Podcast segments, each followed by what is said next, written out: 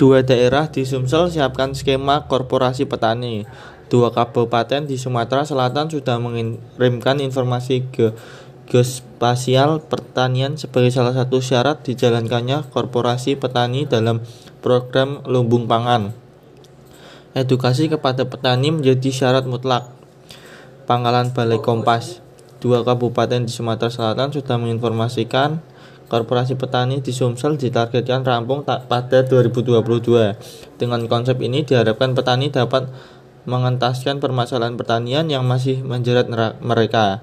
Hal ini disampaikan Kepala Dinas Pertanian Ketahanan Pangan dan Hortikulas Sumsel Bambang Pramono setelah menghadiri panen raya IP 200 masa tanam kedua di Desa Telang Jaya, Kecamatan Muara Telang, Kabupaten Banyuasin, Sumsel Selatan. Selasa, dua kabupaten yang telah dua kabupaten yang telah